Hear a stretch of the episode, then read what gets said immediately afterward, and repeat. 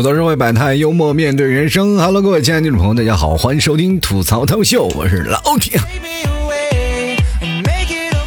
今天呢是复工的第一天啊，许多人都已经来到了上班的地方，或者已经开始工作了，对吧？但是还有一部分人呢，可能因为一些原因没有来上班啊，主要是因为这段时间可能在家里待得太久了，忘了自己做什么工作的了。确实是在家里待久了嘛，人就会麻啊，对什么事情肯定感觉就没有怎么那么上心了。这让我想到我曾经卖牛肉干啊，这确实啊，有人会觉得哎呀，老T你这麻辣的嘛，怎么一点都不麻呀啊，就是他老说这样的话呢，我就感觉哎，这个人怎么这么刻薄呢？哎，这么挑剔。对于我当时来觉得我就感觉哎呀，世界上就不能对我们有一点点的哎包容嘛。但是现在我想起来，就是经过这件事情啊，我在看，那我就感觉他可能就是太累了，所以吃啥一点都不麻，是吧？这说明嘛，就如果人在上班辛苦的情况下，肯定不会亏待我们这张嘴的，对吧？比如说你工作了一段时间，总是要吃顿好的来犒劳一下自己，对吧？所以说，对美食格外挑剔的人啊，也是比较睿智的，对吧？就是这样的话，我们比如说在生活当中，我们越累，就是对吃的美食越挑剔，这没错啊。所以说，对于美食挑剔的人，他们一定是在工作里非常辛苦的人。那么，如果你要在时间里啊，就是长时间在待在家里，就不太一样了，就很容易麻木不仁，对吧？有时候甚至会自己动手啊，做一桌子菜来吃吃。做菜的目的呢，不是用来填饱肚子。主要是来试探一下自己究竟麻木到什么地步。然后如果这个时候呢，你的父母陪你一起吃啊，他们可能会竖起大拇指，哎呀，你做的饭还挺好吃。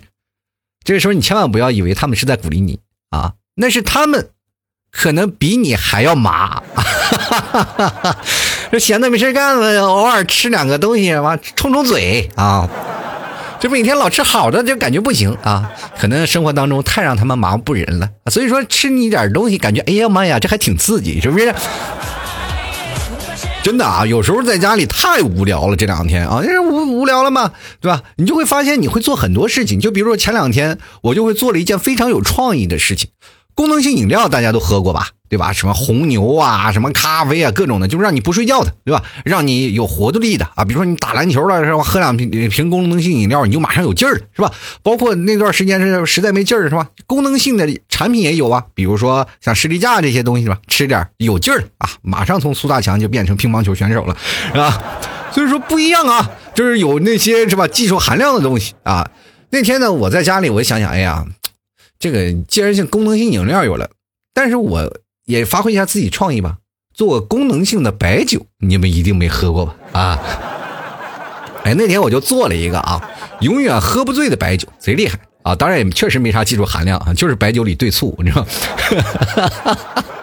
对吧？这个白酒有什么好处呢？对吧？就是边喝酒你还边解酒，是吧？醋能解酒嘛？你知道。如果觉得不够的话啊，醋如果可能它还不够的话，就再加上哎蜂蜜啊，每次我喝多酒的时候，我妈总是给我冲一杯蜂蜜水。其实喝醉酒的人最难受了，是吧？躺在床上好不容易睡着，我妈就会摇醒我，把这杯蜂蜜水喝了吧。我说以为蜂蜜水一直能解酒，我妈说没事，你喝完蜂蜜水呢，它容易吐啊，你吐完就好了。其实我每次我特别想跟我妈说，妈，你让我睡着了，我好不容易睡着了，你就不要再叫醒我了，让我再难受一次好不好？那在家里都是满满的关心。当然了，除了白酒里兑醋啊兑蜂蜜以外，我还有在加醋的基础上呢，再添加一些羊肉串什么的，这是我们 2.0 的升级版本啊。因为结束了吗？没有，还有呢啊，再加上蜂蜜还有珍珠牛奶的波霸豪华版。这个以及添加火锅底料的终极版本。哎，对啊，你是不是很有创意，对吧？但是呢，这些创意啊，如果在你们替嫂眼里啊，那就不是这么回事了啊。这两天他总以为啊，我这两天是待不住了，在想方设法，在自杀，你知道吗？这我在这对饮料啊，对白酒啊，对饮品，他总以为我在调试那个最新的毒药啊。还跟我说，哎呀，这个你可能就是最新的毒王吧，你就是。最后我就给你们替嫂郑重的说了一下，好好的解释你，说王不带八，文明你我他，你知不知道？你不能这么说我嘛，对吧？夫妻两口子，所以我就好好的跟他解释了一番啊，就是跟你们妻嫂好好劝说一下。不过在我这个苦口婆心的劝说之下啊，你们妻嫂觉得也挺有意思啊，这段时间久了我也挺有意思嘛。于是乎呢，他也开始找灵感去勾兑食物去了，是吧？我俩一个做饮品，一个做产品啊，只不过我是祸害我自己啊，是吧？还有可能加上我爸，但是你们妻嫂呢，祸害我儿子。对吧？就是天天给我儿子什么加什么，哎，各今天给加点芝麻，明天给加点胡萝卜，明天加这个，反正勾兑这个吃。我儿子还真是，他也不挑食，那他就吃嘛，对吧？这不得不说啊，待在家里啊，将是对男人们的最大考验，而且还不分年龄。你看我们家就3个男人，一个都跑不了。女人说祸害男人吧。男人也祸害男人，比如说我就是这样的。你们不祸害我，我就祸害我自己。就在家里待着几天啊，你就会发现啊，这段时间你其实跟父母亲密接触嘛，会寸步不离。就是在这个时候，你就会划分领地了，是吧？老妈在厨房，老爸在沙发看电视，而你一般不是在床上，就是在通往床上的路上。说家里虽然就是麻雀虽小嘛，但是分工比较明确嘛。就是这个时候你会发现一件事儿，就是干的少的人呢，就会被干的多的人呢各种骂。就不知道各位有没有这样的经历啊？就是在居家的这段时间呢，谁干活干的最多，就谁说了算。这跟在公司里上班截然相反啊！就像你加班啊，加了一个星期，结果你跟老板汇报情况的时候，还是会被领导骂一样，对吧？很难受，明明很辛苦嘛，还被挨骂，就很委屈。但是你在家里。你敢说你妈扫地没扫干净吗？对吧？我跟各位朋友讲，反正我是不敢啊，就连我爸也不敢，甚至有些时候他比我还怂。哎，说我妈打扫卫生，就是妈妈他们总是有一种属性，就是他们在打扫卫生的时候，就总觉得别人很懒，你知道吗？就他自己很辛苦很累啊，但是他愿意干啊，你让他休息一会儿，因为我们现在有一这个观念啊，就是有些时候我挺心疼我妈，我就劝说我妈，我并不是帮她干活，我就是让她你也别干了，咱们一起脏着。就是这个地已经很干净了，知道吗？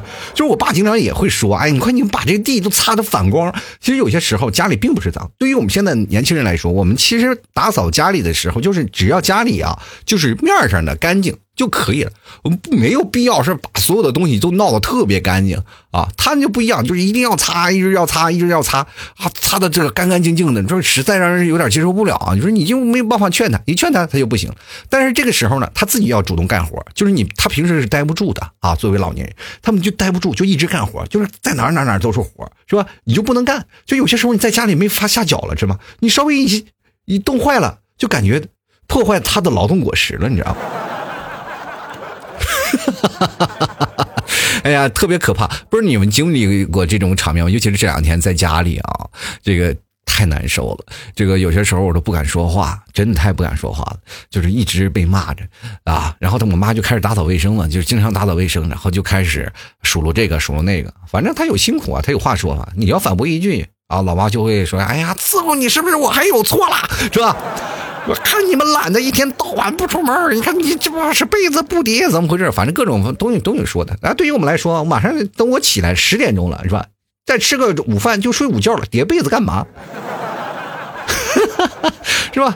啊，那有一次我看了个新闻嘛，有新闻就确实说是有一句话嘛，就是叠被子呢，就是可能是你不叠被子呢，还可以阻挡什么螨虫吸收，反正有这种文章我看过，然后跟我妈说了，让我妈一顿臭骂，说这话你也能说得出口吗？啊，就是你自己也懒，你强加借口，反正各种说了一大堆啊，多少好岁的人了，说各位你们可能也经历过，妈妈的唠叨永远是那么几句，但是不重样。他们好像有一种事情啊，就是经常会忘事儿，就是前两天他就经常会说你那些话呀，就是前两句他是骂过了，但是他忘了。呵，你提醒他说妈这句话你说过了，你不要再说了。我妈，你嫌我唠叨了是吧？无解，这个真的无解。你就跟他说，你说什么事儿，你批评我没有问题，但这句话不要重复说，翻来覆去就是那老三句，就是他好像你永远是那个词藻啊，就是在那里翻来覆去。比如说他的那个词语堆砌起来大概有10句话，1、2、3、4、5、6、7、8、9、10，标上号的。今天是1、3、6、7、8、9、10，是吧？明天就是2、5、6、8、7、9、10，反正这几句话说翻来覆去的，这顺序打乱了嘛，是吧？你永远不知道他都说什么，反正你跟他解释啊，你可能说过了，但是他没有印象，他说没有，我每天说的话都不重样啊，就是很尴尬。所以说在这时候呢，就凸显出家庭的地位了，是吧？你干活干得多，你就是领导了，对吧？其实你比如说你像这个在过去打仗啊，你打杀的人越多，你就越能成将军了，对不对？只有你在最后呢，是吧？出谋划策，你可以啊灭军啊灭团。你就是将军，在家里不一样，是吧？你干的活多了，我就大杀四方，我扫了多少垃圾，那都是我的战利品，是吧？所以说这里我就有说话的情况，对吧？他数了这个数了那个，反正他有话说嘛，对吧？你反驳一句都不行，是吧？你有些时候你稍微反驳一句就会骂得更凶。这个时候呢，我就经常会把目光投向我爸，请求场外支援，却发现我爸已经戴上口罩，手里拎着一个空塑料袋去倒垃圾去了。我说我就有时候跟我爸说，我说爸，你倒垃圾好歹像点样是吧？你拿个空塑料袋出门，你这是倒垃圾去了还是捡垃圾去了，是吧？是吧？这时候你会发现生活中当中是充满了各种智慧啊！人家老两口能过一辈子，就很能充分说明问题了。就是以前有人说两口子要想过一辈子是吧，床头吵架床尾和是吧，一定要学会忍让。我一直以为要忍一忍，现在我才知道原来是要让一让。这就跟踢足球一样啊，就是老妈要带球射门了，你就别守门了，是吧？你看，如果要球进了，他会对你产生怨恨，是吧？是吧？对啊，你如果你要球没进，你给他守住了，他会对你产生怨恨，对吧？那你就放水，让他把球踢进去不就行完事儿了？只要球进了，他就会跑过去跟队友欢呼起来，谁还顾得上你这个手下败将啊？当然了，我不能像我爸一样啊，老拎着垃圾出门啊，不是我鄙视他，是吧？我压根儿抢不过他啊，这是谁不想的，对不对？啊，后来呢，这个我就选择另一种方法嘛，就是这曲线救国啊。于是乎，我就想办法，就是帮老妈干点活，是吧？你还别说，当我真的干了活以后呢，你会发现啊，居然还有隐藏功能。就是我的功能呢是省电啊。这么说吧，就只要我在的情况下呢，基本上就没有洗衣机发挥的机会。然后我妈总会说啊，你洗衣服洗不干净。我说洗衣服还不简单吗？然后于是我把洗衣服泡到它干净，是吧？啊，非常有意思。然后经常你会发现在家里啊会办公嘛，因为今年才开始复工第一天啊，复工了以后呢，其实很多人在家里已经开始办公了。在家里办公的情形又是不太一样的。你比如说你在家里真的没有办法安心办公，在家里的那种情况呀，我这么跟大家讲嘛，就是太没有效率了。没有效率到什么地步？就是父母对你的工作的不理解。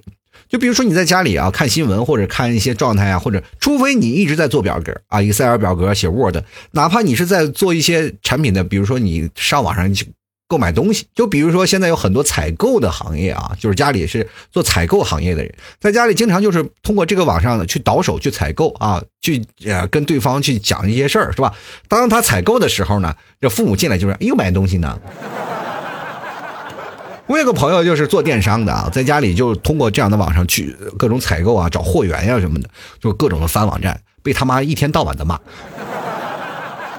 买多少东西还买一直买，他跟他妈解释没有用，说妈我这是我的工作啊，我的工作就是买东西。我妈说还有这种工作，你怎么不介绍给我？后来终于他为了解开他妈的心结，让他妈跟他一起去买东西，终于把这个心结给解开了。其实有些时候呢，你在家里工作，就是有些时候呢不容易产生那种就是让你专注的那种情境出来。就是你在家里总是有一块地方吧，对吧？如果家里有条件的话，基本都是有一间书房啊，供你去工作。但是有的人不太一样啊，有的人可能会在客厅工作，有的人可能会在家里的卧室工作。在这个时候，你在家里卧室工作的时候，父母有些时候会推开门进来看你一眼，但是有些时候他不会啊，就因为孩子都长大了，他不一定会到卧室老去叫你嘛。他就是这样的，在那儿啊看着你，等你从卧室出来以后呢，比如说你上个厕所什么的，他就开始骂你，怎么还是在睡？你说我不是在睡觉了，我已经在工作了，但是你不能这么说我呀，我就在过，哎，不就是躺在床上玩电脑吗？谁不知道呀？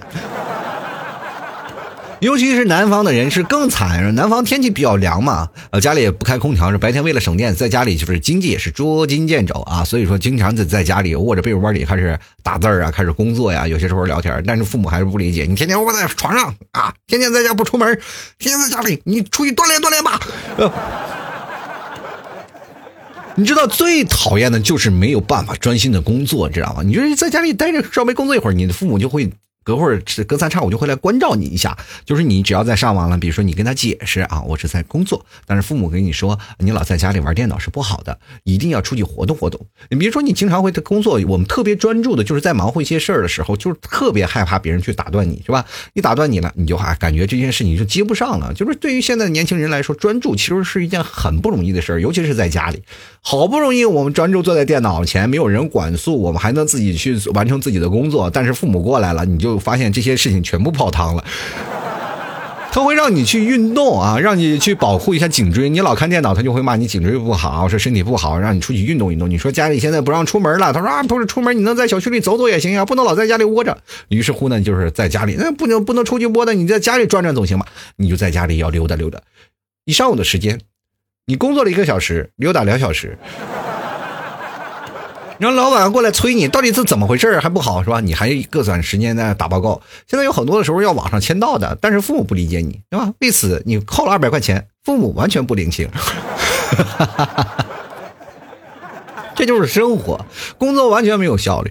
哎呀，在人生活当中就是还出了一件事呢，就是我们人一忙起来可能忘了吃饭了，但是到你妈这儿呢，或者到我妈这儿就会容易出现一个问题，我一直有点想不明白，就是为什么吃饭是一件非常重要的事儿，你就必须马上去吃。因为后来我才明白了，原来这是一种劳动果实，就是父母辛辛苦苦啊，比如说我妈做了一桌的菜，这个菜为了谁？不就是为了你吃吗？这个时候你要不吃饭，就是对她劳动果实的玷污，就是对她辛勤劳动的不支持和不理解啊。所以说经常会有的时候呢，我妈啊，只要到饭点的时候我没有去吃饭，我妈就会各种催了，是吧？吃饭了你没出去，你说好了，我把这事儿忙完。大家都知道工作都有头有尾吧，我得把这个尾收了，我才能知道到这个阶段吧。结果就差这么1-2分钟，你就会发现一个问题，对于母亲来说，你必须马上立刻麻溜的滚到我面前。如果凡是出乎我在话音刚落的时候你没有到我面前，那我就要给你人生画上一道小小的休止符了。真的开始了各种催饭3连，什么？还有我请你来吃吗？还有我教你多少遍啊？你干脆躺在床上雇人来喂你吧。没有办法，饭桌就是他的领地，我不能忤逆啊。就是在这里，我真的挺羡慕你替嫂的，没有人管啊，没有人搭理啊，天天他只要抱个孩子玩就可以。他的任务就是陪孩子啊，开心快乐啊，而且还充满了无数的乐趣。而我在这里呢，哎呀，在家里最没有地位了。有些时候呢，你看我爸就会经常躺在沙发上啊。我爸是一个非常乐观的人啊，除了爱喝点小酒以外，没有别的事儿。他经常就会喝完小酒呢，然后我爸和稀泥的本事也非常的强。就比如说我妈骂我的时候，我爸会帮衬2句。就是当我请求场外救援的时候，我爸就会拎个空塑料袋说，哎，我该走了。所以说在不同的时候你可以看到啊，比如说在最闲暇的时间呢，为什么我会把我的时间会放到晚上，比如说到11点到12点之间，这是我的时间，独有的时间，因为他们所有人都睡觉了，这不太一样。因为我睡觉是最晚的，然后我妈会睡觉是稍微早一点，那么我们的孩子还有你们替嫂可能会睡得稍微早一点，因为他9点多就要睡了，然后接着就我妈啊9点半啊也要上床睡觉了。那我爸呢，大概是到10点啊11点才睡。那我呢，就是一直到12点到2点，因为我做节目做的比较晚吧，等到他们睡觉了，我才能做节目。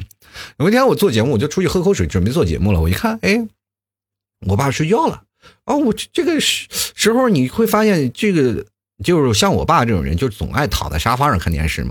然后你看着我就感觉啊睡着了。这个时候他睡着了以后呢，他打呼噜嘛，啊，你就知道他睡着了，电视还开着啊，所以说我一看我就不忍心叫醒他，你知道一个老人你要叫醒他就很难受，是吧？他就在沙发上睡得不舒服了啊，他自然就醒了，醒了就自然会回到卧室睡觉了。所以说我一般是不愿意不忍心叫他，像我也是不忍心，就每次别人叫我起床去床上睡的时候我就很难受，我就觉得哎这件事情是吧，设身处地去想啊，我经历过这个事儿，所以说我就不叫醒他了，于是我就默默的把电视关了，然后接着你刚关了电视。就传来我老爸的声音，我还看呢，我还看呢，你关它干嘛？我说妈呀，你拿电视当催眠神器了是吧？真的有些时候我会发现啊，他并不是因为我关电视而生气，对吧？这就像有好多的中年人啊，或者是中老年人，就是出现一种事情啊，就是明明已经困到不行，就是紧紧的握着遥控器不关电视，这是中年男人最后的倔强。其实这段时间我们待在家里都有不一样的收获嘛，就是哪怕今天我们工作了，我们再回忆起工作这段时间，我们还是有很多的收获。就这段时间给我们最大的变化就是我们变得特别喜欢爱看新闻了，每天都是会看着新闻啊，看着新闻了以后呢，我们偶尔会看看一些电视啊，比如说老的片子啊，老的片子有一些时候那些老的电影，因为新的电影没有几个上映的嘛，都基本都看完了，于是乎就会经常看一些啊老的港片啊，小马哥大家都知道吧，小马哥，然后每天看让人啊是吧？激情奋勇啊！每次一看，我不想，我告诉你，我发誓，以后再也不会让人用枪指着我的头啊！有些时候我还经常会模仿这个口语啊，我不发誓，再也不会让人用枪指着我的头。结果今天我拿出入证的时候，只要出一道关卡，就有人拿枪指着我的头。来测一下体温。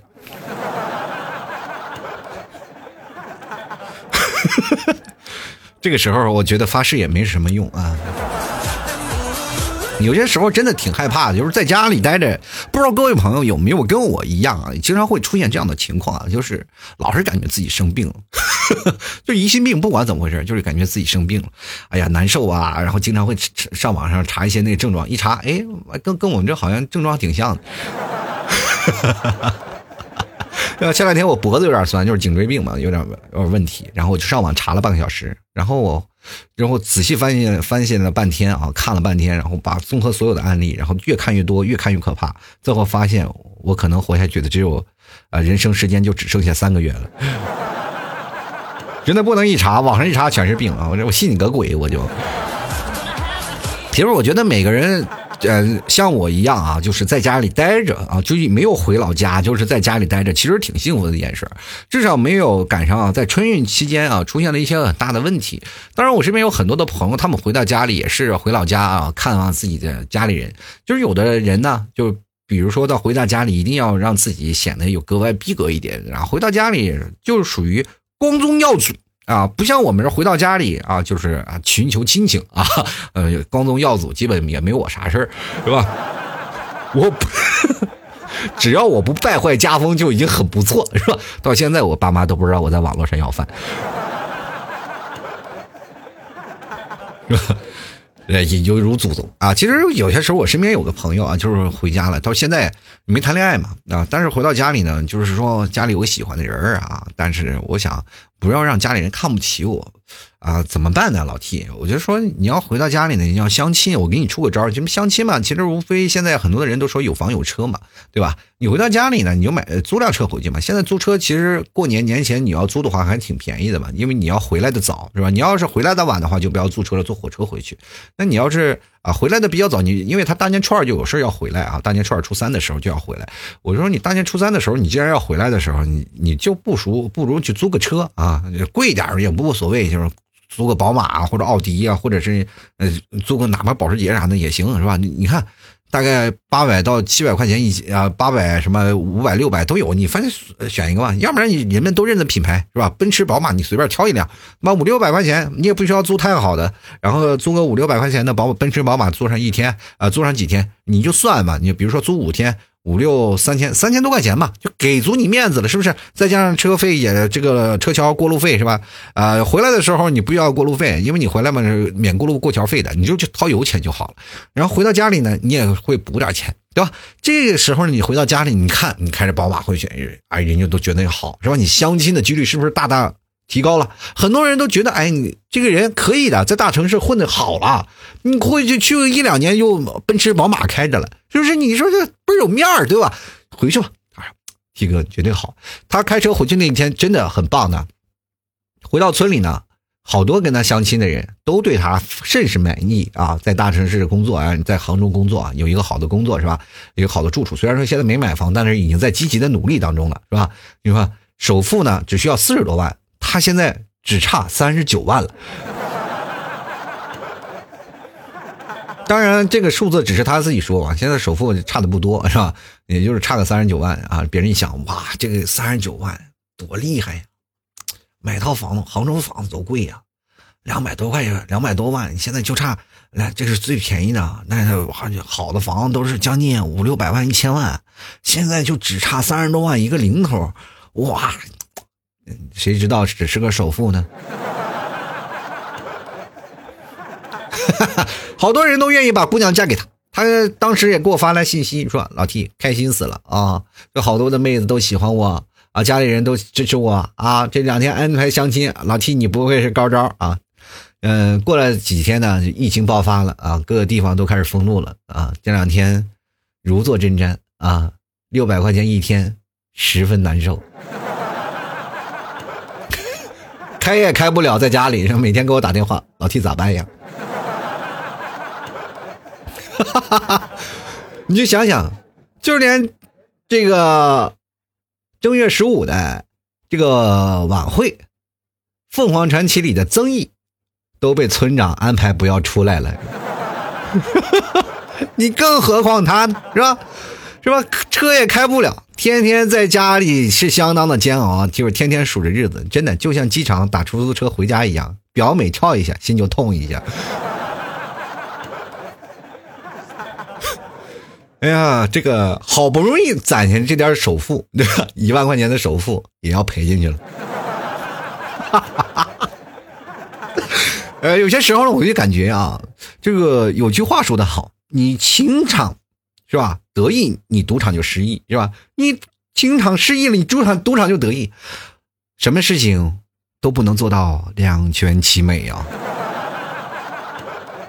这两天我跟他说放宽心啊，总会有一些政策的，对不对？这两天你会发现啊，通过这段疫情会让你明白什么事情呢？是吧？还是最俗的事情，就是你得有套房，你得有辆车，真的，不然你连自我隔离的地方都没有，没有车，你连门都出不去，你都，是不是？有辆车，第一点啊，你能出门；第二点，是你不需要太好，只要能跑就行。至少能保护自己也保护别人嘛，对吧？你有交通工具了，是吧？还有呢，我们还有什么事儿呢？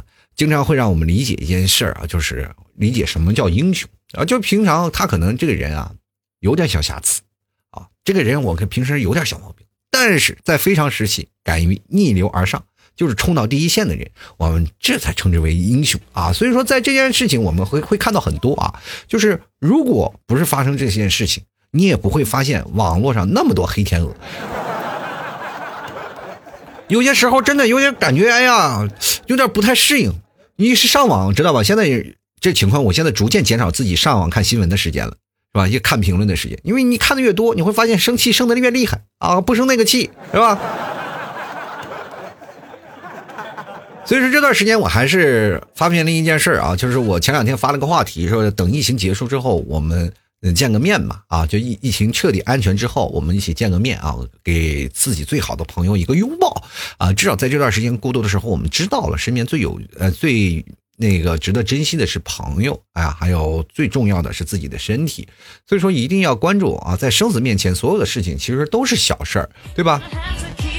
我就想，如果等到疫情结束之后，我肯定会跑到我最好的朋友面前，然后轻轻的在他耳边对他说，你真的胖了好多啊。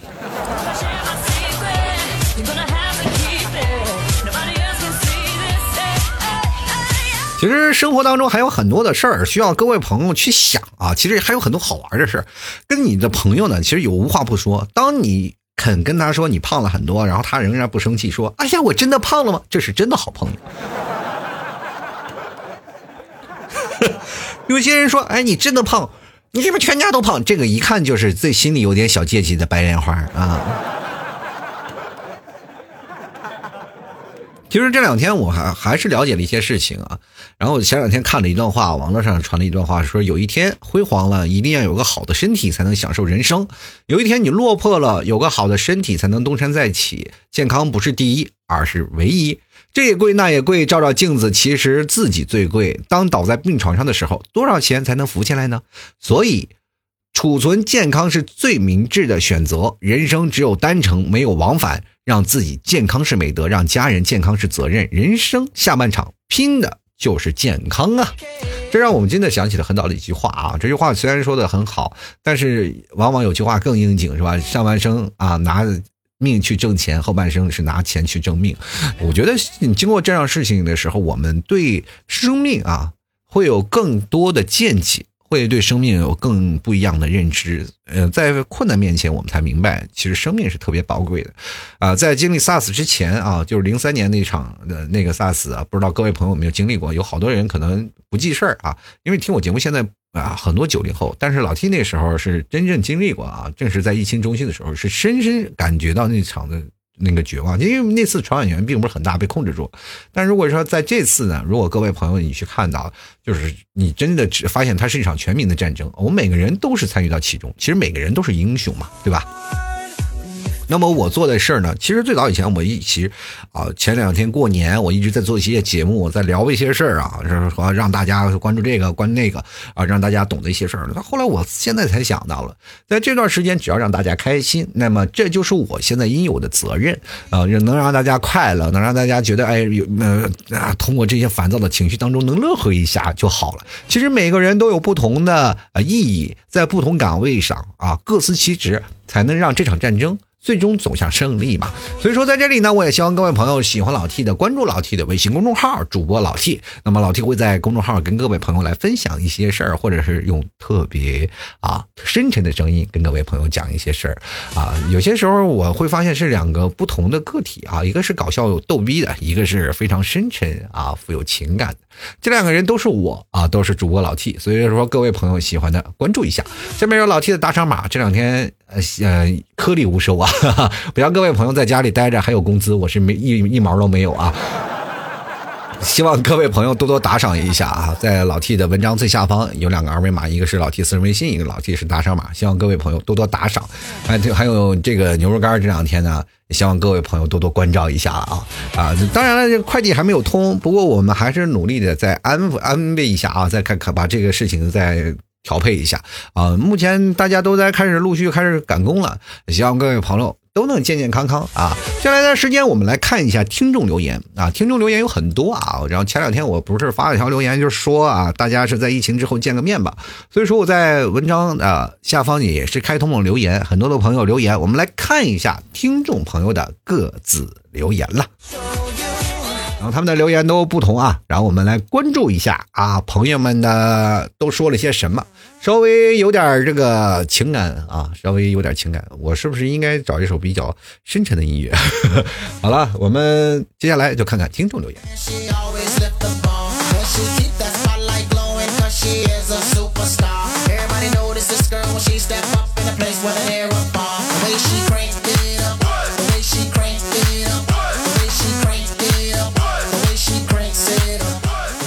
好了，我们首先来看第一位的听众朋友，叫做袁啊，他说你是第一个从陌生人变成我好朋友的人，从前呢我的朋友都是熟人，你也是第一个与我无话不谈的人，我们还没有好好的告别就各奔东西，你我都不知道那天中午就是我们迄今为止最后一次见面，我甚至都忘了那天我们都说了什么。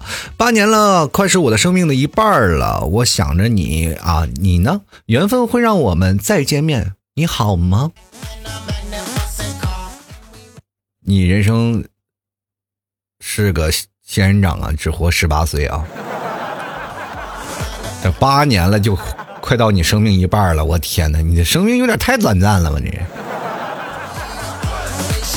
你说人生是不是就一首歌《怒放的生命》啊？但是从陌生人变成好朋友了，我觉得至少很长时间说人走茶凉嘛，两个人如果不联系了，就关系会变淡了。但是亲情和友情这些事情其实也挺玄幻的。当你跟你最好的哥们儿好长时间不联系，就像我的哥们儿也是，好长时间也经常不联系，但回到家里那种感觉还是一样，他就是最好哥们儿。但是对于我来说，他是我最好的哥们儿，对吧？没有问题啊，他是我最好的哥们儿，那是对于我来说，但是对于他来说，我并不是。因为你所处的环境不一样了，明白吗？就是你所处的环境是在什么地方，就比如说我是在一个城市，我是在一个大城市，我是作为一个从异地去那儿的大城市的人，那么这个城市里我会认识不同的朋友，在城市的不同的朋友会发现我会有不同的事情，就是说如果你忽于去跟对方联络，会慢慢的感情变淡，哪怕时间长了以后我们只是嘘寒问暖，就是经常朋友不聚就会变成的，你会产生彼此的陌生的距离。比如说你偶尔回次家，然后你碰到你家里的那些发小，你最好的朋友，其实也就是啊，喝喝酒，然后见个面，然后你会发现没有任何实质性的东西。但是对于他来说，他身边肯定是有不同的好朋友会出现在他面前。比如我那个最好哥们开个店，他经常会有很多的朋友去他那儿，然后喝酒吃饭，然后他的好朋友特别多，我只是他其中之一，而他只是我的唯一了，对吧？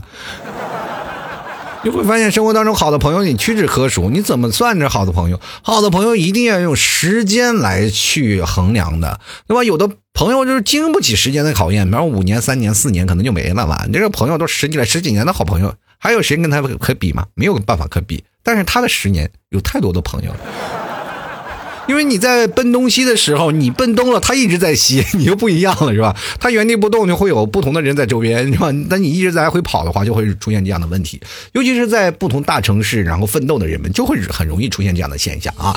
我们就来看看啊，这个树洞不说话的朋友，他说了再见可能慢慢就没有必要了。其实这事儿也是比较实在的一件事儿，有好多的朋友就是再见呢，就真的没有必要见了。不是说没有必要，是有些时候见不到了，他有他的事儿忙，我又有的事儿要忙，然后两个人各奔东西，就再也凑不到一块儿。就比如说像我刚才说的第一种的关系，就是他在家里然后我出来跑了，这是一种关系。还有一种关系是两个人都是分道扬镳，在不同的城市，然后回到家里，然后你再想去见面，其实挺难。比如说他在这个城市安稳扎寨了，你在那个城市安根扎寨了，是吧？偶尔说出去旅游，其实也挺难的一件事儿啊。就来看看啊，这个叫 NIX， 他说疫情会很快结束的啊，我们约定好的一起去吃个饭的，这个确实，你们有没有约我呢？来尝试一下啊。进来看啊，微笑安他说，如果我们一起平安度过了这次疫情，那我们要约好一起去武汉看樱花，去这个世上最美的地方看风景，去见你想见的人，去享受这世间最美好的事物与你爱的人啊。这句话我怎么越看好像是越像一个第三者的，但是又好像不一样，就是这个事情就掺杂着好多的不是友情了，就是好像是有很多的爱情，但是不得不打自己的爱情推向他的爱人，而且还是同性之间。就这看这话里的意思，我不知道我是不是有点想歪了，但是啊，应该可以确定是我想歪了，也可能不是歪了，是弯了吧？可能是。好，继续来看啊，这个袁这位朋友啊，他说看到那一句啊，见一面少一面啊，这想到我爸对我说的一番话。他说呢，要是我真打算留在美国生活的话呢，这辈子能见面的次数就数得过来。留学党前男友是当地人啊，前男友是当地人是哪儿啊？当地人是美国人吗？对吧？所以说前男友是美国人，但是现男友一定要到这个国内找，是吧？毕竟是不是？本土的你比较好消化，是吧？国外的可能什么，这个是国外国内的有点就联络不清，是吧？我好多的听众朋友，是吧？听我节目了以后，他们都觉得在国外一定要找个本地人，我也非常不理解。我说你找个老毛子多好，他说不行，我一定要找一个本地的。然后是这个好多的文化习俗啊，这些都不太一样啊，回国也很麻烦啊。有些时候我觉得也确实不太一样。然后他们说最舍近求远的，是吧？我们。最多啊，我底线是 ABC 啊，就是他会不会中文无所谓，但是一定要是华裔的啊。有的人就是有这样的倔强，但是我觉得在美国生活确实存在一些，你比如说在异国他乡你要生活啊，比如说各位朋友，我们经常会看电视，前段时间都挺好你是吧？啊，老大。啊，苏明哲啊，在美国生活的那个状态，其实也就是挺困难的，对吧？每个不管你在生活什么样的情况，你一定要看未来的生活是在哪儿，或者在什么样的地方，然后你家里亲情你要进行一个割舍。其实不同的人在不同的地方都能生活，只不过看你生活的是否能够多姿多彩，就是在生活的情况下，因为现在中国还是在发展中，你会发现中国的人口的体量特别多，人口的体量大，它就能支持一些产业的发展，对吧？你比如说我们现在的移动支付啊，还有那些比如说我们现在可以送外卖啊，这些产业就是因为人多体量大，所以说它在压缩成本的情况下，才能让我们去享受这样的便利的服务。你以为别的国家不能做吗？他说别的国家能做，但是成本太高，没有一个公司能够应承下来，就是觉得这些没有太多的人，就比如说你一天送外卖，一天只能接一单，哪个送外卖的公司不赔死了，对吧？所以说这个都直接到店里，那么我有很少有一个经销商啊，就是中间商在那里把所有的东西去做给整合，就是因为有大体量的人啊，很大体量的人来，而且还有很烧钱，然后前期要做一个概念，然后起来呀，然后做资本等等，反正这些事情你都是从小做到大，然后做一个大的整合。你要这样做的话，你就一定要做到垄断，是吧？你要做一个大体量，你没有现在看到很多的企业是百家争鸣的，对吧？在那个个别的行业里就那么几家，我们都数得过来的，就是因为中国的体量问题啊。所以说你在国外的生活和在国内的生活是不太一样的，就是生活的那种品质和生活的那种方式是不太一样。所以说有的人呢跑到国外，现在不是有很多国外的人说了，在中国待时间久了再回到国外，我好想回中国。经常看啊，就过去可能现在老美啊，就是比如说经常有过去有个电视剧，我们就风靡着全中国，是吧？北京人在纽约啊，大家都看了，在北京在美国去淘金的人。但是你现在用这种眼光去看啊，很多人可能更愿意在中国发展，因为更加接地气，更加在本土化啊。所以说有些时候你可以看，你学习了，比如说在美国学习了你的学业啊，你的学业当时只是在生存的环境就是在美国啊，就美国的生存环境就是在那儿，那你就在美国好好待着啊，安营扎寨，然后把你老妈老爸接过去待一段时间，对吧？不是屈指可数。但是有些时候，如果让你觉得在国内啊，你反而会有更多啊高薪的请求，或者是你在国内可能会有更好的发展，那不妨回国内来发展啊，就看你自己。我们就来看看啊，这个14他说了，今年一年啊今年一开年这些事儿，就好像告诉我一定要好好珍惜，等疫情结束呢，一定要好好吃一顿火锅，好好喝一杯奶茶，我的快乐就回来了啊！不是现在在家里也能吃火锅吗？又不是不让你出去买菜，火锅很难吗？超市不都有火锅底料吗？一锅煮了不就行了吗？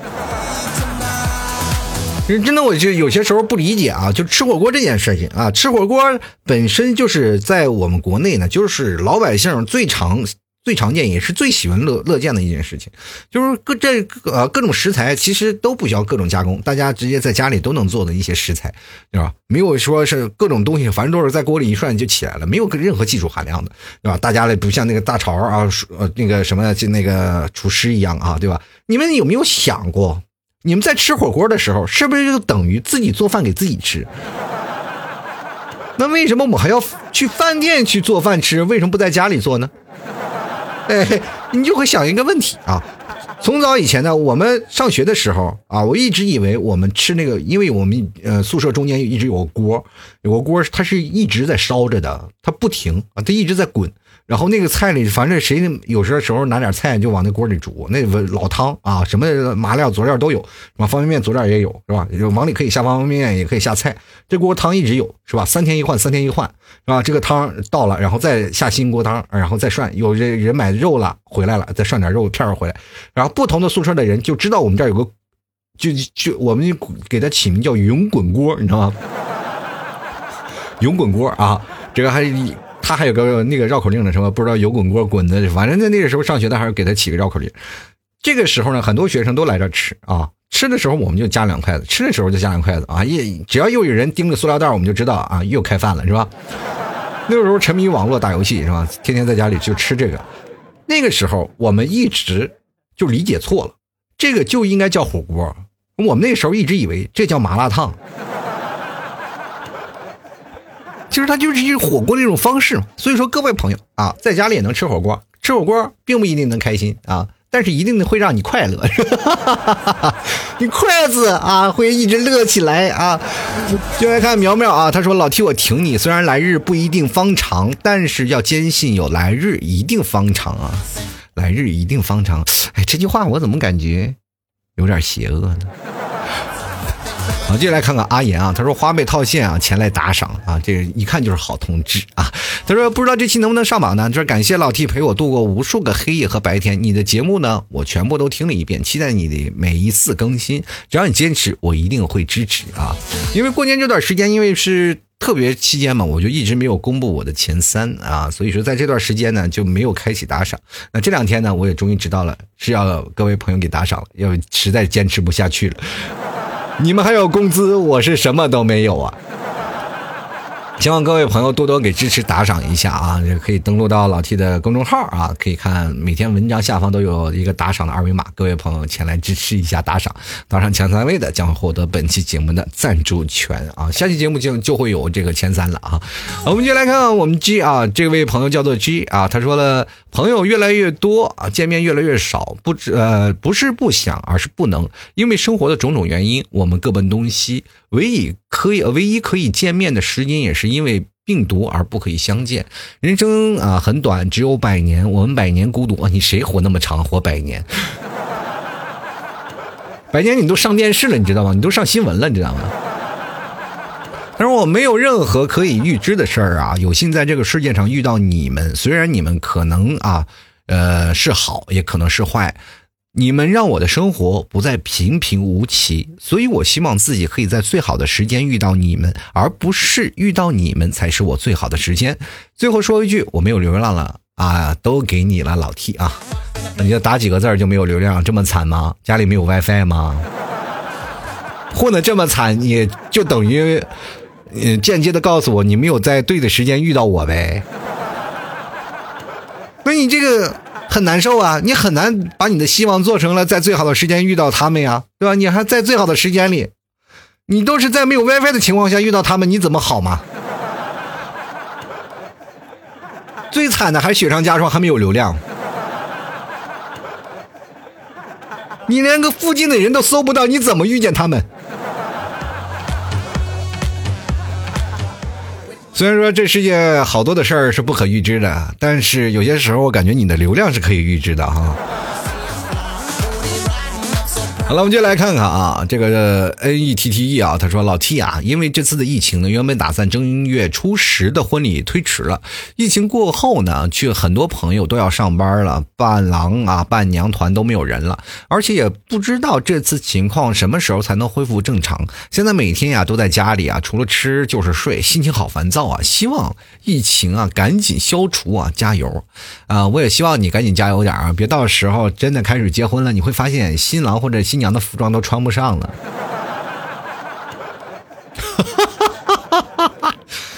一般这个情况下，我新郎的和新娘的服装都是定制的啊，完全按身材定制的。如果这几天把自己吃胖了，你会发现你会亏很多钱的。好了，继续来看我猪啊，他说哎，来日方长啊，在很多年前我一个好朋友永远离开了，我就懂了，没有来日方长。其实这个事情啊，就是人有悲欢离合啊。在我的生命当中，我在20多岁那年，我就经历过很多生离死别，身边的好多朋友因为车祸呀，或者因为一些事儿出现了种种意外。所以说，在那个时候，我也知道了，人其实真的没有永远，生命真的特别脆弱。所以说，在有些时候，在有限的时间里，我们要懂得珍惜啊！在有限的时间里，要明白健康才是第一位的，多陪陪爸妈，多跟朋友联系联系，其实才是最重要的嘛。好了，我们就来看看啊，这个想想他说了，好一个来日不方长啊，这句也挺污啊，这种。虽然我说的，但是从我嘴里说出来，我没有感觉那么夸张，但是你们一打出来，我在一念，我就感觉老往歪了想的。接下来看啊 ，PAUL 啊，他说了，这次的疫情是你的声音陪我们度过的，加油老 T 啊，谢谢啊，这段时间呢，我就希望能通过我的声音陪伴着各位，那希望在家待着这段时间里可能不无聊，所以说我一直坚持，从开始过年前我就一直在不断的更新。其实，在节目开始之前呢，就是在这件疫情发生开始之前，我就已经督促各位啊，要多戴口罩了，多了解，多小心一下。就没想到后来真让我说中了。所以说各位朋友呢，在这段时间呢，我们也千万不要马虎大意啊，因为各个地方可能也不太允许你马虎大意了，一定要记得要戴口罩，或者一定要记得对自己的保护措施要做一个很全方位的保护。第二天你看复工了以后呢，街马路上牛鬼蛇神，什么样的服装造型都有，有捆垃圾袋都上马路的。啊，最常见的就是有那种真空包装的衣服啊，还有恐龙的衣服，然后套在身上。就是有些时候坐飞机，我们今天看到了一个视频啊，有一个人穿这个宇航服的，就宇航员那个充气的服装，然后上了衣服了。各位朋友看看，网络上都卖爆款了，还有好多啊奇形怪状的人穿着不同的衣服。其实我们都可以理解，因为没有口罩嘛，然后用各种的方式。但是医生也说过，只要你有你有防范措施，就总比没有防范措施要好很多。所以说各位朋友，我们就知道啊，不管是怎么样，只要放几块布其实也是能阻隔一些东西的，只要你肯防范就比不防范要强。所以说一定要记得戴口罩啊！如果你实在是抢不到口罩也开始，但是我跟各位朋友说一个好消息啊，就是口罩它是有一个生产的过程的嘛，就是生产过程它是有那个原材料的，原材料它要通过放6到7天左右的时间啊，7天左右时间，然后去把它那个当中的一些有害物质去挥发掉。所以说这段时间呢，就是要有一个真空期。所以说在初一的时候，我们口罩的产能已经恢复到 40%， 但是一直没有流入市场。包括到现在，为什么我们好多的人士啊，比如说爱心人士去捐赠口罩，都是从海外去购买，就是因为国内上的口罩确实缺口太大了啊。支援一线的很多的都从国外进口，但是现在很多国外进口的口罩也开始频频告急。为什么会出现这样的情况？因为国内的好多口罩企业呢，过年咱们中国过年啊，大家都知道要放假的，但是国外没有过年这个习俗，是吧？所以说国外的口罩厂商一直在有，只不过他们突然订单量加大了，对吧？但是咱们国内的是放假的状态，再去召回啊，有很多地方包括是不能复工啊，有很多地方去阻断了，是吧？村长不让回来的，所以说口罩产能已经是下降了。但是目前已经恢复 40%， 在大年初一的时候恢复 40%， 就是把很多的员工加过来，加班加点让他们加班啊，所以说造成了很多的口罩。我们每天看新闻啊，就是说口罩一直在生产，其实这段时间生产的口罩还没有投入市场使用，那么这两天呢，口罩就开始大量的步入市场，所以说各位朋友不要着急啊，没有口罩的朋友这两天应该就可以买到了啊。所以说各位朋友不要慌张，也不要买去高价口罩了，就等待这两天啊货源发货就可以了啊。厂家这两天就应该把那个口罩会铺到路上啊，包括一线呢也会有很多的口罩了，应该会有一些填补吧啊。再加上我们这两天看到那些好的消息，就是新增病例逐渐减少了，出院的病例也非常多了啊。这两天包括浙江，因为我比较关心浙江，老弟身在杭州啊，浙江这两天出现了一个很好的现象，就是新增病例呢要比出院的病例要少了，也就是说新增病例发现的少了，然后包括现在每天做封闭式的隔离啊，这段时间在1-2周的时间就应该有所成效。那所以说各位朋友胜利在望啊，我们也希望各位朋友再坚持啊，把这个病毒争取闷死在家里。好了，本期节目就要到此结束了，希望各位朋友以后呢多多支持老 T， 多给老 T 打赏啊，这段时间确实是挺悲惨的，希望各位朋友啊这个多多支持啊，确实是买不起菜了啊，没跟家里人说啊，就是但是家里人这个一直以为还可以，其实哎呀不行了呀，朋友们啊，这个现在这两天我出去买菜我都买便宜的，我妈老说啊你怎么买便宜菜，我就每次跟我妈说哎呀这个没有菜了呀，因为他们出不去嘛，只能我出去买菜嘛，人体我身强力壮，我严格的就是为家里干点活，我要去买点菜，其实我就是希望我能花点钱嘛，就一点点钱，然后买一点就便宜的菜好了各位朋友啊，这个本期节目就要到此结束啦，我们下期节目再见啦，别忘给老弟打赏拜拜喽。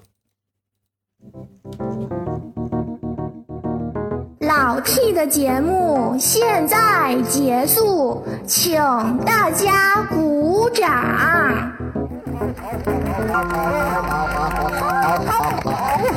好，老 T